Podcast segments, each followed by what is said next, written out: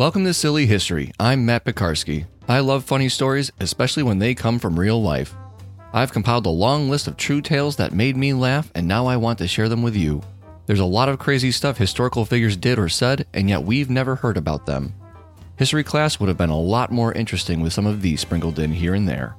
Not that I ever disliked learning history. Hopefully, there's at least a couple of yarns you haven't heard before. Let's hear one now.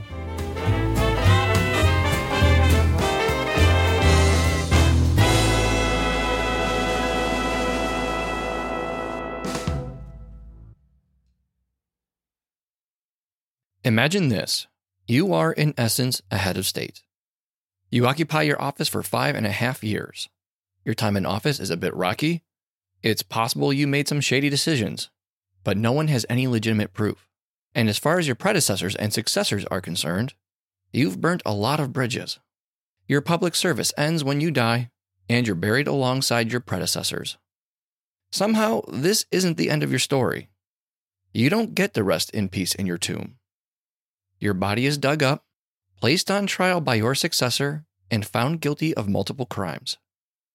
Newly convicted, you are stripped of your title and reburied in an unmarked grave. And that still isn't the end of your story. Back in 864 AD, a man named Formosus was appointed cardinal bishop over an ecclesiastical jurisdiction in Italy by Pope Nicholas I. Then the Pope sent him on a mission to begin converting Bulgaria over to Roman Catholicism, where he gained great favor with their ruler Boris I. Boris even requested that Formosus be appointed as the archbishop over his country, but the Pope denied the request due to Formosus already overseeing his jurisdiction in Italy. Two popes later, John VIII had a real beef with Formosus. When Carolingian Emperor Louis II died, the seat of the emperor became vacant, the pontiff then crowned Charles II, or Charles the Bald. But Formosus wasn't a fond supporter of Charles, and there were many others surrounding the Pope who felt the same way. Concerned that John VIII would be intolerant, those who casted their support for the coronation of Louis the German or Empress Engelberga fled Rome in fear of their safety. When he got word of this, the Pope was more than a bit peeved. He targeted Formosus, holding a synod which ordered him to return, but the cardinal refused. So a second synod convened and condemned him, accusing Formosus of abandoning his post, stealing from the cloisters of Rome, and trying to earn the title of Archbishop of Bulgaria for political gain. It's possible all of this was true. Nonetheless, it couldn't be proved. Still, Formosus was to be excommunicated until he appeared at a deposition promising to never return to Rome or exercise his priestly duties. Then John VIII died, and Formosus was reinstated by his successor, Marinus I, and was sent on missions to France by both Marinus I and his successor, Stephen V. Upon the death of Stephen V in 891, Formosus was unanimously elected as the new pontiff. At this point, the empire was ruled by Guy II, who coerced Formosus into crowning his son Lambert as co emperor. It was a political move by Guy to keep his family in power. Formosus immensely distrusted Guy and convinced King Arnulf of the East German Franks to invade Italy. Formosus crowned him as emperor, but before he gained full control of Italy, Arnulf was unexpectedly paralyzed, and he returned to Germany. Not long after, the Pope himself died in 896, leaving his country in political turmoil. Stephen VI is now elected Pope. He too immensely disliked his predecessor. Along with other rivals, Stephen performed a politically charged stunt that would surprise anyone today. Nine months post mortem, they put Formosus on trial.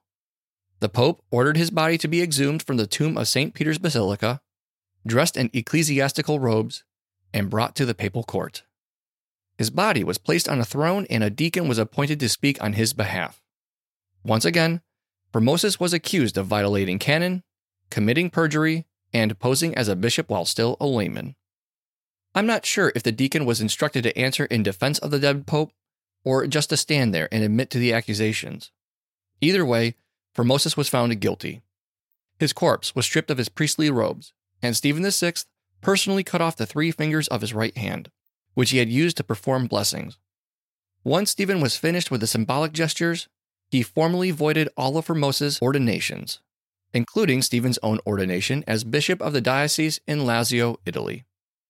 Formosus' body was then buried in an unmarked grave in a cemetery for foreigners, but that was still too luxurious for him. His body was exhumed once again and thrown into the Tiber River. Things didn't end so well for Stephen VI either. The cadaver synod proved to greatly divide the public. An insurrection deposed Stephen from the papal office and threw him in jail, where he was strangled to death. His successor, Sergius III, learned that a monk had salvaged Formosus' body from the river. Once again, the new pope reinstated Formosus' title and ordinations and was reinterred under St. Peter's Basilica.